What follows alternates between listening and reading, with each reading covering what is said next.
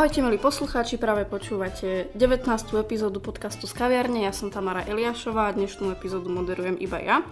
A pri mikrofóne mám aj hostku, ktorú si neskôr predstavíme. Dneska budeme mať opäť takú environmentálnu tému, budeme sa zhovárať o odpadoch a ja som veľmi e, zvedavá sama na toto nahrávanie, pretože téma odpady mi nie je až tak veľmi blízka. Dovolte mi teda predstaviť e, našu hostku. Našou hostkou je teda Katka Kreter, ktorá je marketingovou rejiteľkou spoločnosti Envipak. Tak ahoj Katka, vítame ťa v našom podcaste, sme veľmi radi, že si si našla čas. Ďakujem veľmi pekne za pozvanie a ja som rada, že som sa konečne do vášho podcastu dostala. Tak začneme teda úvodnou otázkou, keďže sa voláme podcast z kaviarne, tak naša úvodná otázka je vždycky, ako máš najradšej kávu? Ja mám rada dobrú kávu, ktorá nie je kyslá, a ak sa pýtate na formu, ako tú kávu pripraviť, tak mám veľmi rada klasickú arabskú, varenú v džezve, ale nepohrdnem ani kvalitnou prekvapkávanou kávou, moka a keď je dobré espresso, tak dobre padne aj espresso. Takže hlavne, aby nebola kyslá, tá kyslosť mi naozaj prekáža. A zvykneš si ju aj doma nejako špeciálne pripravovať, alebo väčšinou chodíš do kaviarne? E, mojou výsadou, ktorú si veľmi vážim, je, že mi ju pripravuje manžel, takže nemusím to robiť ja sama, ale keď teda nie sme spolu, tak e, rada chodím aj do kaviarní. Tak poďme teda už tak na úvod. Ja som teda spomínala, že si marketingovou riaditeľkou spoločnosti Envipak. Či by si nám teda vedela povedať, čo to ten, alebo nám, skôr našim poslucháčom, čo to ten Envipak je a možno čo robí tak pre verejnosť, alebo aká je tvoja úloha v tom Envipaku? Envipak je organizácia zodpovednosti výrobcov. Znie to veľmi zložito. Čo to znamená? Výrobcovia majú povinnosť v zmysle takého princípu znečisťovateľ platí postarať sa o svoje obaly a výrobky aj potom, ako sa stanú odpadom. Nie je to však jednoduché. Nedá sa, aby nejaký výrobca chodil po Slovensku a z žltých kontajnerov vybral práve tú svoju plastovú fľašu alebo obal zo svojho výrobku, aby ho mm-hmm. potom dal na recykláciu. Preto sa to deje tak kolektívne. Výrobcovia, ktorí majú s nami zmluvu, tak nám zaplatia za všetky obaly a výrobky, ktoré uvedú na trh. My tie peniaze od nich vyberieme a financujeme triedený zber v mestách a obciach na Slovensku. To mhm. znamená, že triedený zber je pre ľudí úplne bezplatný, pokiaľ triedia správne a tí platia len za to, čo skončí v čiernom zmesovom kontajneri, prípadne za bioodpad alebo jedlé oleje a tak ďalej. Ale to v tých farebných košoch, či už kontajneroch alebo vreciach, to je pre nich bezplatné. Práve to platíme my a zberová spoločnosť, ktorej za tieto veci uhrádzame finančné prostriedky, dotrieďuje ten odpad a dáva ho ďalej na recykláciu. To je tak v kocke povedané to hlavné, mm-hmm. čím sa NBPAC zaoberá. Samozrejme, naše fungovanie má zmysel iba vtedy, keď ľudia správne triedia, keď vedia, prečo je to dôležité, ako na to. Takže k tomu patrí aj vzdelávanie. Učíme ľudí, prečo treba triediť a ako to robiť dobre.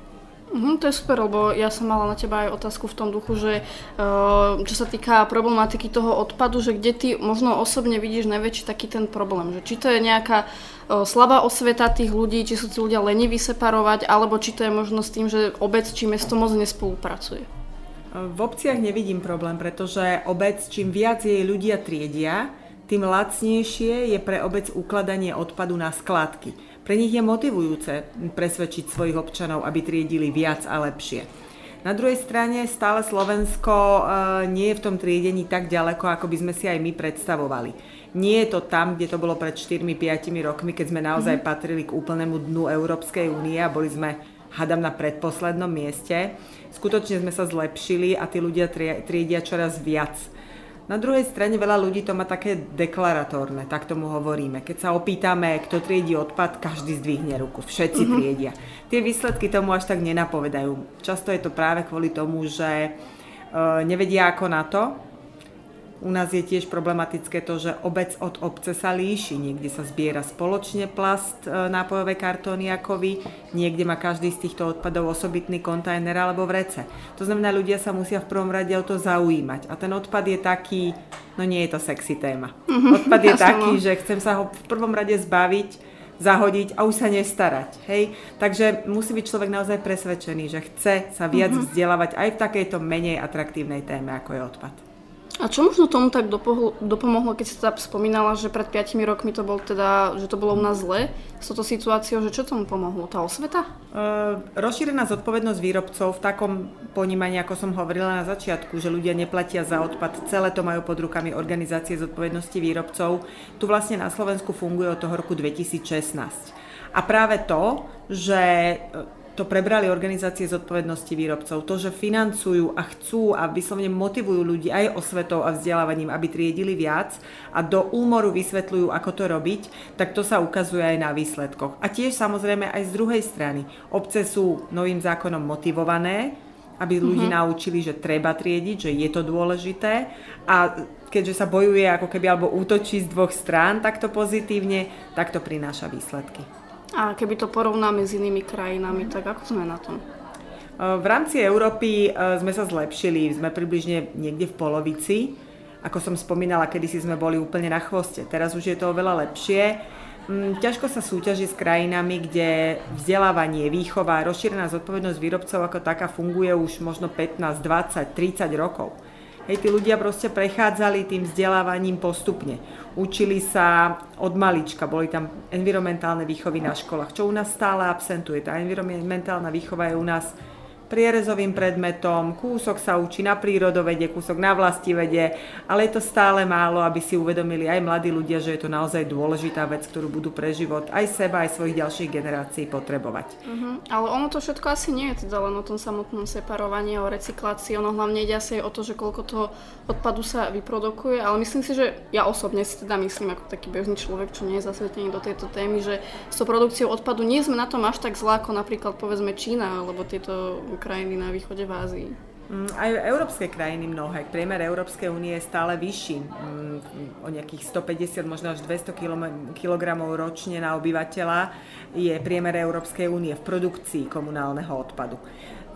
Čo nie je až také pozitívne, rovnako ako dobiehame Európu s tým triedením a následnou recykláciou, rovnako ju dobiehame aj v produkcii odpadu. To znamená aj u nás množstvo na obyvateľa tohto odpadu, ktorý každý z nás, bez ohľadu na to, či je to starý človek, dospelý, bábetko, vyprodukuje, tak z roka na rok rastie. A mm, práve preto treba sa naozaj zamyslieť nad tým, či je potrebné toľko nakupovať a či nie je stále veľké množstvo aj odpadu, ktorý by vôbec nemusel ako odpad skončiť.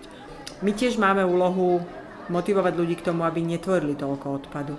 Napriek tomu, že e, z týchto financií, ktoré vyberieme od výrobcov za každý kilogram ich obalov, tak e, financujeme vzdelávanie a tak ďalej aj tak máme povinnosť a robíme to už od svojho založenia, že apelujeme na ľudí, aby netvorili toľko odpadu, lebo tá hierarchia odpadového hospodárstva je nastavená tak, že úplne na vrchu to najlepšie, čo môže človek urobiť, je neprodukovať žiadny mm-hmm. odpad. Jasné.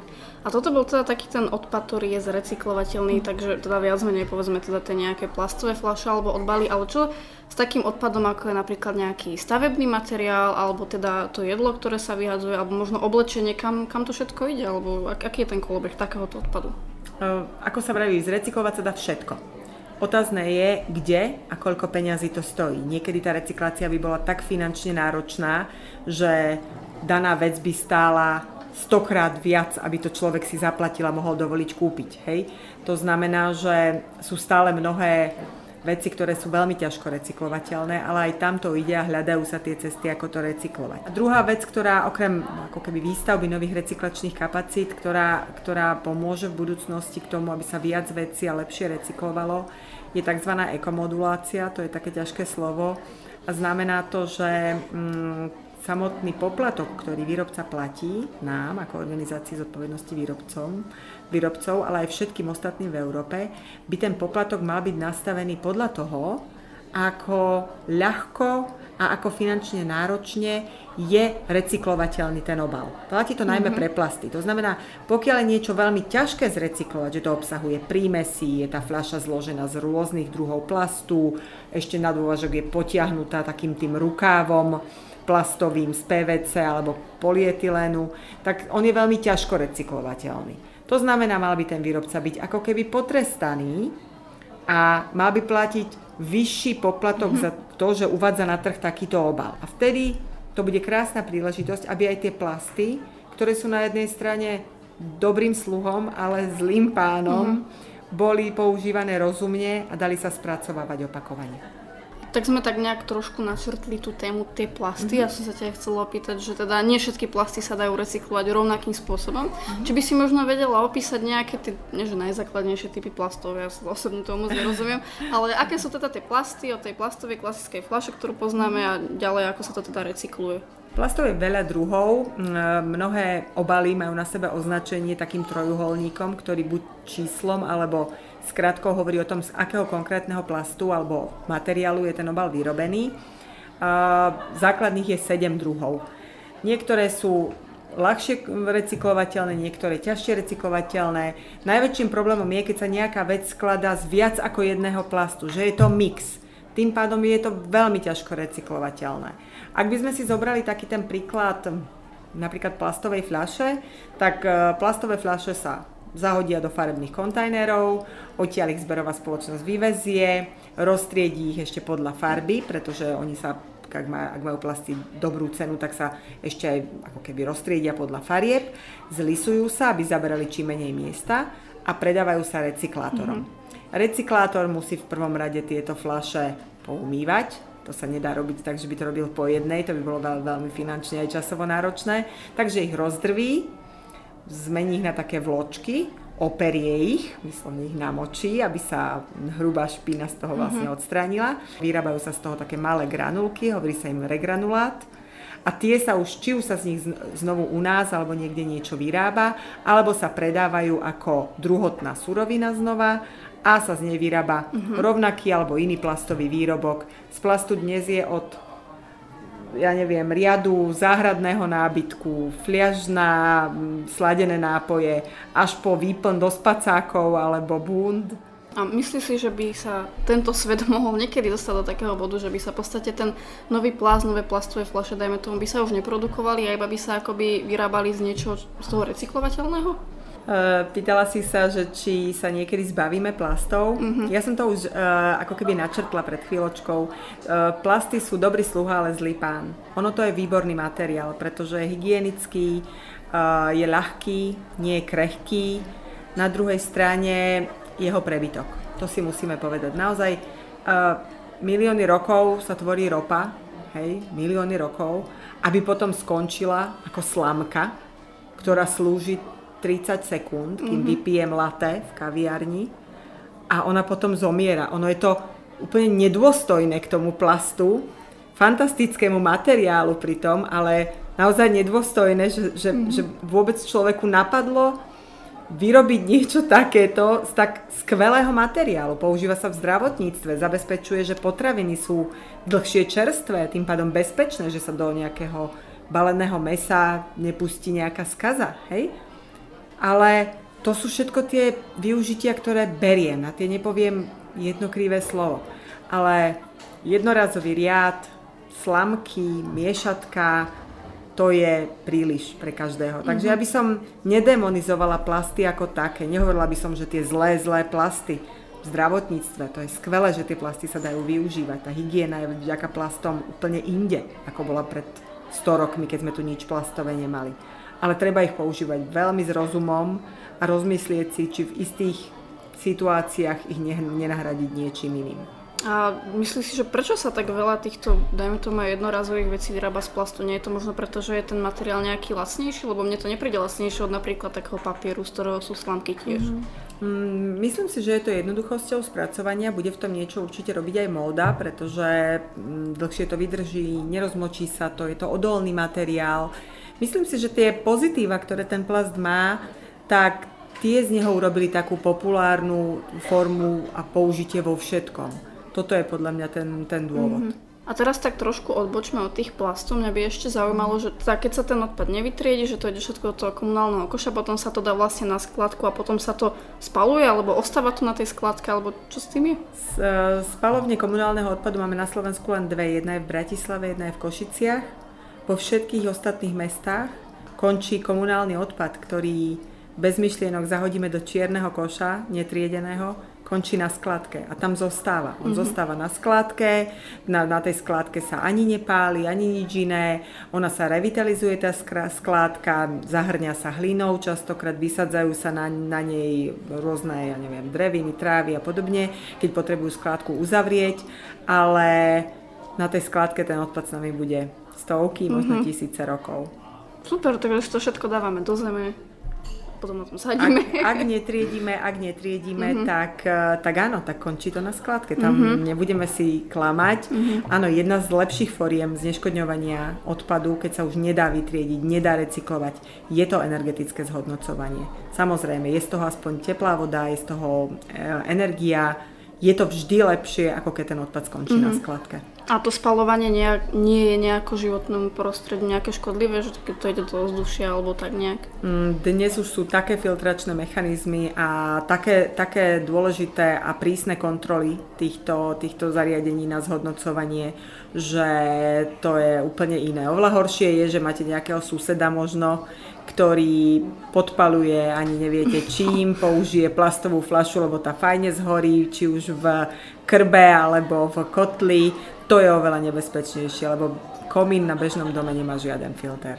Ten mm-hmm. dýchame všetci okolo. A prečo sa nespaluje viac? Nie je to nejako možné na Slovensku? Nejak finančne alebo tak? Hm, na jednej strane je to tým, že ľudia majú voči spalovňam stále veľmi negatívne pocity a ak e, sa hovorí o spalovni, každý si predstaví smrad, zdraviu, nebezpečné mm-hmm. veci a mhm. podobne a neuvedomujú si, že tá skládka, kam vyvážajú ten odpad, je rovnako nebezpečná a akurát je ďalej a nie je pri mojom dome, ale je pri niekoho iného dome a e, podobne. To znamená, že áno, ak chceme niečo robiť s odpadom a nechceme, aby na skladkách končilo toľko, toľko odpadu ako dnes, musí sa tu e, zapracovať aj na tejto politike a musia tu vzniknúť mm-hmm. aspoň nejaké zariadenia na zhodnocovanie odpadu. Mhm. Čiže okrem toho skladkovania, spalovania alebo teda recyklácie, keď je ten odpad vyseparovaný, mm tak už nie je nejaký iný spôsob, ako tak v vodzovkách zneškodniť ten odpad alebo sa ho nejako zbaviť? Mm, existujú rôzne, rôzne formy, sú ešte dotrieďovacie, možnosť dotrieďovacích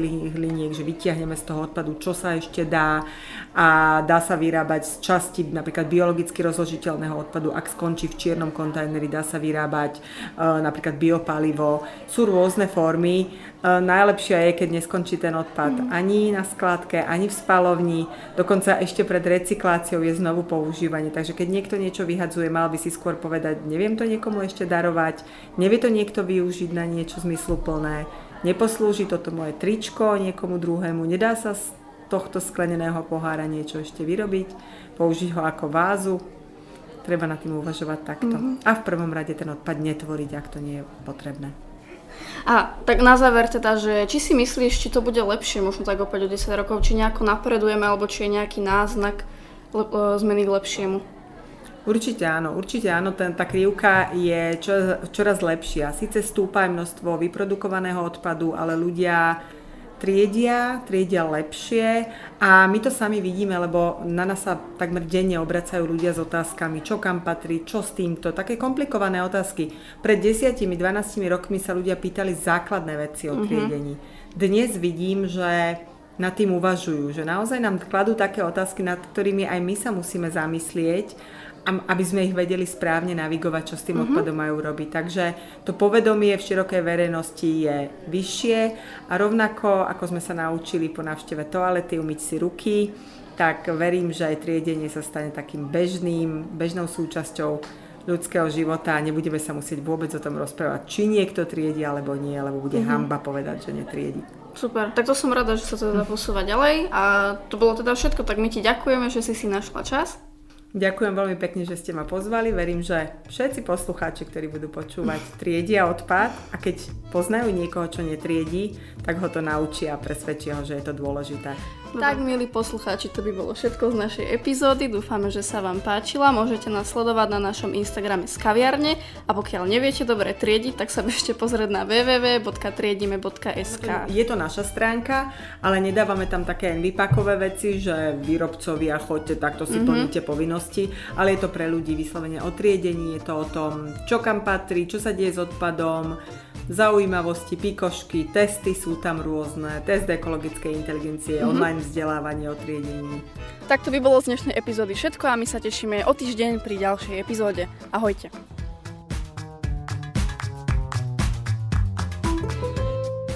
Ale tam sa dá do pozadia taký ten šumkaviar. No, vidíš. To vždycky vyrieši všetky problémy. Um, tak na záver teda by som sa ťa opýtala, že... Čo som sa to chcela?